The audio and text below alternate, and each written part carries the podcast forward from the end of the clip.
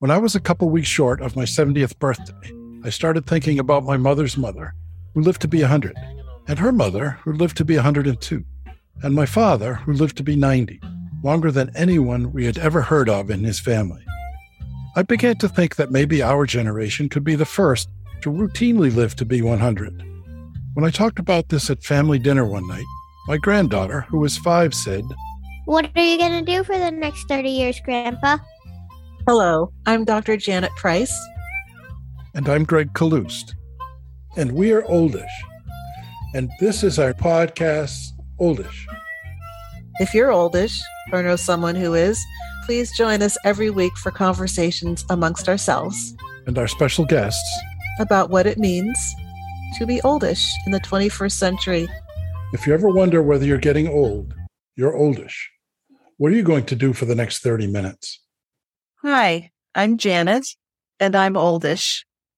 Hi, I'm Gregg, and I'm Oldish. Welcome to this episode of our podcast, Oldish Conversations on Aging in the 21st Century. Today, we're going to talk, just the two of us, about something that was stimulated by a podcast that I listened to last week by CJ Johnson, who is the pickleball coaching partner of Tony Roig. And anyone who's listened to our podcast has heard me mention their names more than once. I kind of think of them as my pickleball gurus in a lot of ways. I'm really pleased about the way they talk about the game as a way towards self improvement, not about a way toward winning. And they relate it to life and life being about self improvement and growth as a person and so on. And they talk about that quite a bit. And their podcast is called Pickleball Therapy. And they approach things from the point of view of helping you to learn how to think about playing and what the important aspects are of playing. So last week, CJ Johnson did a podcast in which she talked about negative self talk. That's when you're out on the pickleball court and you're saying to yourself, What's wrong with you? You missed that shot again. Or what's wrong with you? How come you can't make that shot? And you're saying things like that to yourself repeatedly. Once in a while is okay. But if you're saying it to yourself repeatedly, that's what we mean by negative self talk. And CJ framed it in a way that I found really useful because when I hear me doing it, I don't like it. And when I hear my playing partners doing it, I don't like it because it's, it's pointless for one thing. So CJ asked the question if your friend talked to you the way you talk to you, would they still be your friend? Would you keep them around if they kept saying to you, What's wrong with you? What are you, stupid? Can't you hit the ball? It's a simple shot. Why do you keep missing the simple shots? Why can't you hit that ball in bounds? What? Why do you miss that lob shot? Why? All of these things that people say to themselves, and I hear it a lot on the court. People say to themselves over and over again, this negative self talk. If a friend of yours talked to you that way, would they still be your friend or would you never speak to them again? And I think it's the latter. So why are you talking to yourself that way? It's not helpful. It doesn't make you feel better. You've already won, as CJ and Tony say over and over again. If you're upright and you're playing pickleball and you're oldish, you already won. So what do you care if you made that shot or not? Of course, you want to play your best, but nobody makes every shot. So why are you be- berating yourself for missing a shot? So what do you think of that? So I was just thinking as you're talking, Gregg, about play when I'm playing pickleball with my oldish friends and how in the best of situations, when someone doesn't hit the ball in the way they wanted to, i.e. they lose the point, it goes out of bounds, it hits the net, that there's this immediate sense of something, you know, that's not what I wanted to happen. And then usually the person walks back to the position they need to be in for the next volley. And most of the time it's gone. It's like dissipated. And now you're ready for the next volley. So I was thinking about the practice of letting go and how pickleball gives us this opportunity over and over and over again that we hit the ball. If it doesn't go the way we had hoped it did, we walk back to our position and we let it go and we get ready for the next one. As long as that negative self talk doesn't come in or it doesn't come in and, last very long, it's gone. It's like waves that goes back in the ocean. And what an amazing opportunity at any age, but how amazing that we being oldish don't have to hold on to either the way we hit the ball at that moment or anything else that any kind of negative self-talk. That even in our oldishness, we're not too old to practice that and to feel Yes. the wonderful Yeah, that letting go is really important. let It's also very important in terms of are you going to play the game well? Because if you don't let go, I think everyone has seen this experience. If you don't let go, if you're still thinking about the shot that you missed, the last shot or two shots ago, and you still haven't let go, you're going to get hit in the head with a ball because because you're not paying attention to the ball that's coming at you. You're not you're not in the moment where the game is being played, and you're not going to do that one well either. Gregg, So- I think you might have a story about that. Did, did something like that happen to you recently? yeah, as a matter of fact, it did. I was playing actually, I had one of the best days I've ever had as a pickleball player a couple of weeks back, and I, I was just playing remarkably well. And my playing partners and my opponents were commenting on it, partially because it was surprising that I was, that I was playing well. And uh, at one point, somebody hit a lob in my direction. And just as an aside, I think it's really funny that people continue to try to hit lobs over my head. I'm six foot seven, and even without jumping, if I raise my paddle all the way over my head, it's probably somewhere in the vicinity of 10 feet off the ground. And it's not easy. It's, you, you know, and people comment on it. Oh, you can't lob over his head, but people keep trying it. I don't really understand why. And, uh, but anyway, so um, in this particular instance, on a day that I've been playing really well, making shots I often miss, somebody hit a lob in my direction and I took a half step backward, got myself in position, swung my paddle at it and missed it completely and it bounced off the top of my head. So a total whiff of that wiffle ball and it bounced off the top of my head, which I thought was hilarious. And I looked around and the people I was playing with thought was hilarious. And then I heard some noises and I looked around and other people had seen it happen and they thought it was hilarious. And a couple people thought that it was an ideal opportunity to give me a shot, you know, give me a little dig. And, uh, I, it was great. You know, it was probably the best thing that happened on the courts all that day. That was an opportunity where it could have turned into negative self talk, Could have easily turned but into instead negative you thought it was self-talk. funny. Yeah, Mhm. it was it was funny. Yes, I, I like to transform the negativity into positivity whenever possible.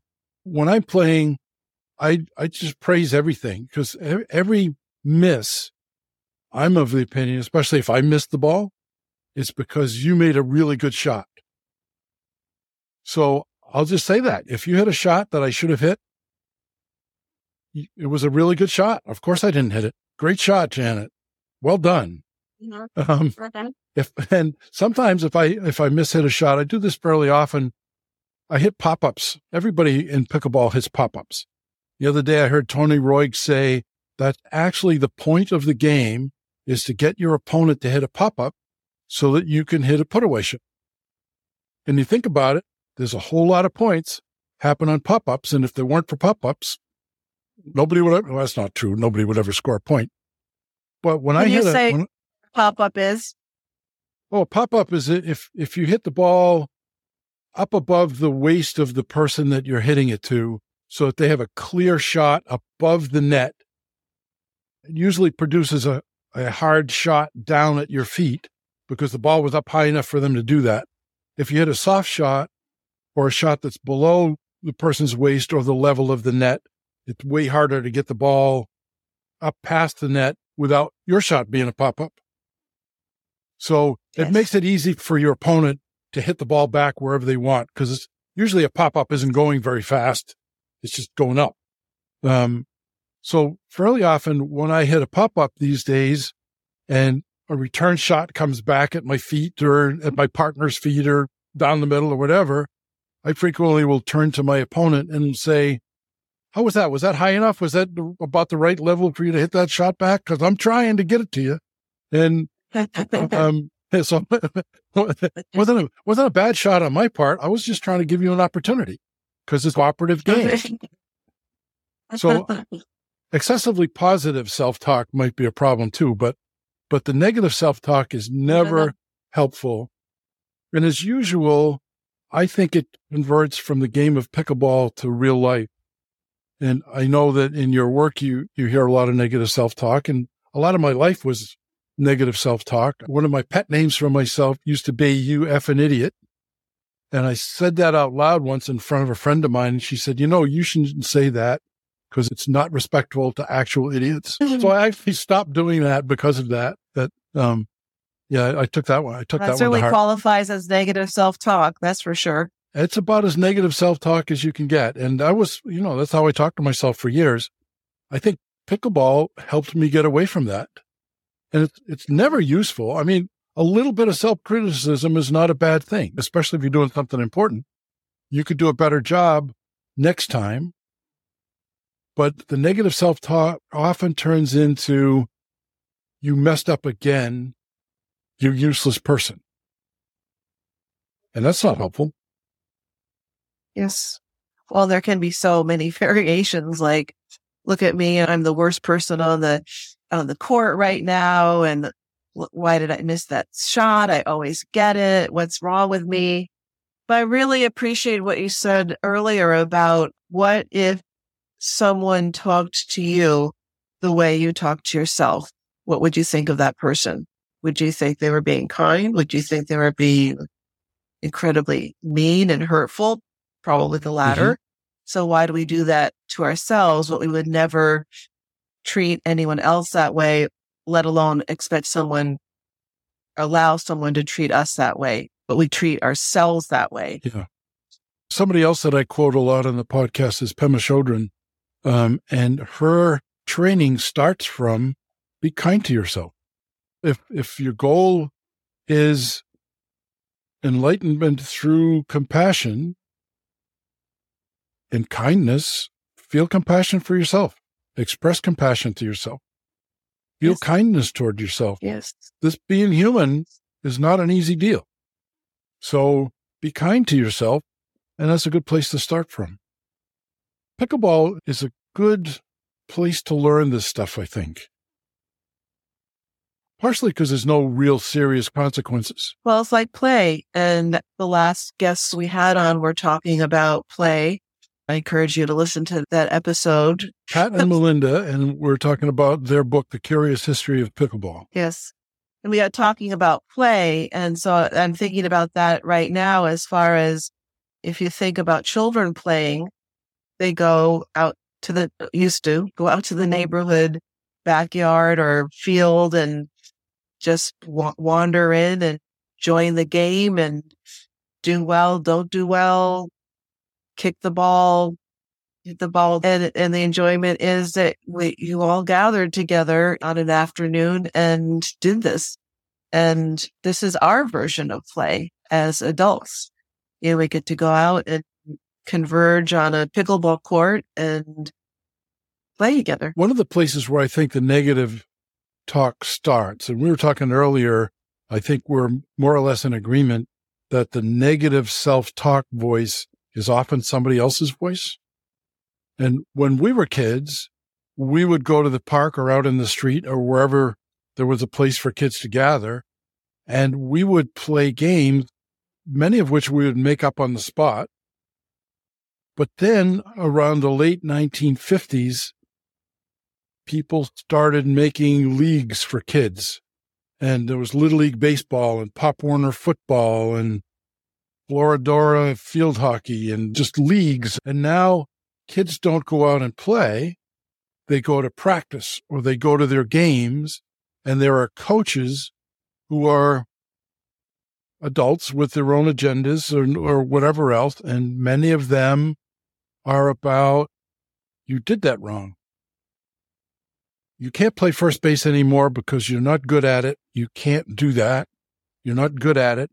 You can't play goalie anymore because you're not good at it and the ball keeps going past you and what's wrong with you or you can't, you know, whatever it is. And so there's this coaching voice that compares you to an imaginary ideal, which never did exist. And there's this voice of authority that compares you to that in a negative way under the guise of being a coach or a teacher.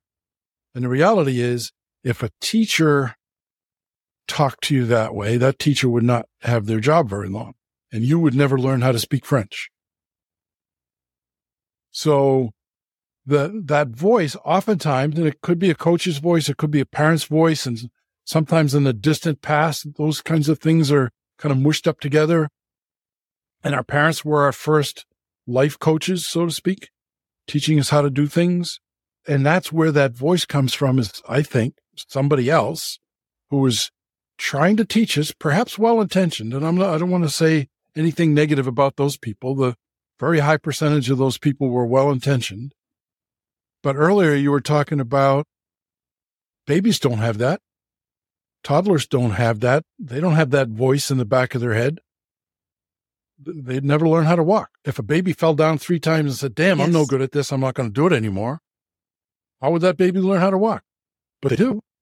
There's no voice. There's adventure. There's play. There's, yes. there's an opportunity to learn. There's an opportunity to climb up on the couch and throw cheese at the dog, whatever. Um, that must be a voice from my childhood. Gregg, stop yeah, throwing so cheese at the dog. or, never hit it a, anyway. You're, you're not a good cheese thrower. Exactly. yes. Well, it makes me think about that as those voices get into our heads and then we translate that into our own voice telling us negative self talk. And then we have our adulthood to try to recognize that and, uh, uh, I was going to say silence those voices. Sometimes it's hard to silence them, but at least mute them at times.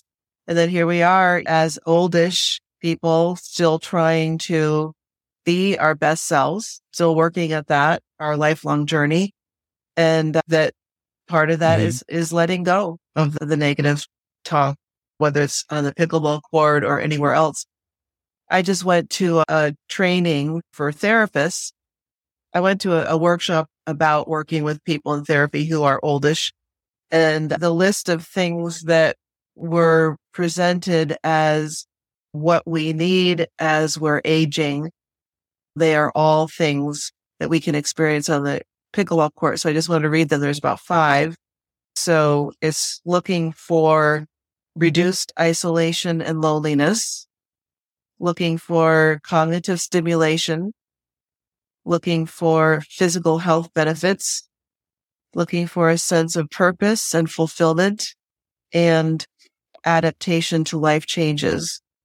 And just remember that we were not talking about pickleball in that workshop. We were just talking about parts of life that are very important throughout life and especially as we're aging. So pickleball provides that.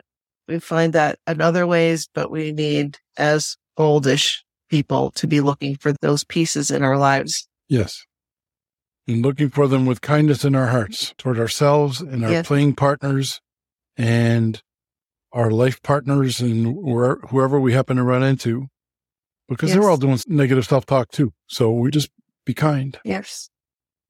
Jana, once again, that was a, a really fun conversation and not just laughter, but I think meaningful communication in it. I actually just learned some stuff talking with you about this stuff. And that always happens. These conversations that you and I have, I, I, the highlights of my week. And I look forward to seeing you again and talking with you again next time. And I'll just say ditto to all that you just said. I learned things and as we talk, I enjoy this time we spent together. And I especially enjoy knowing that we have listeners who are oldish themselves or have people in their lives that are oldish and that hopefully this is helpful for all of our I agree. listeners as well. Bye, everybody. Till next time. That's it for now. Thanks for listening. We enjoyed our visit and hope you did too. CJ Johnson and Tony Roig are betterpickleball.com. Their podcast is Pickleball Therapy. If you play pickleball, you should get to know them. We'll be back in a couple weeks. Stay tuned and don't whiff the lobs. You can leave comments or requests for topics or guests on this or other episodes at www.oldish.me. There's a link there too if you've wondered how you can help support our podcast. If you like what you heard today, please tell a friend and rate and review our podcast on Apple Podcasts or wherever you listen to podcasts.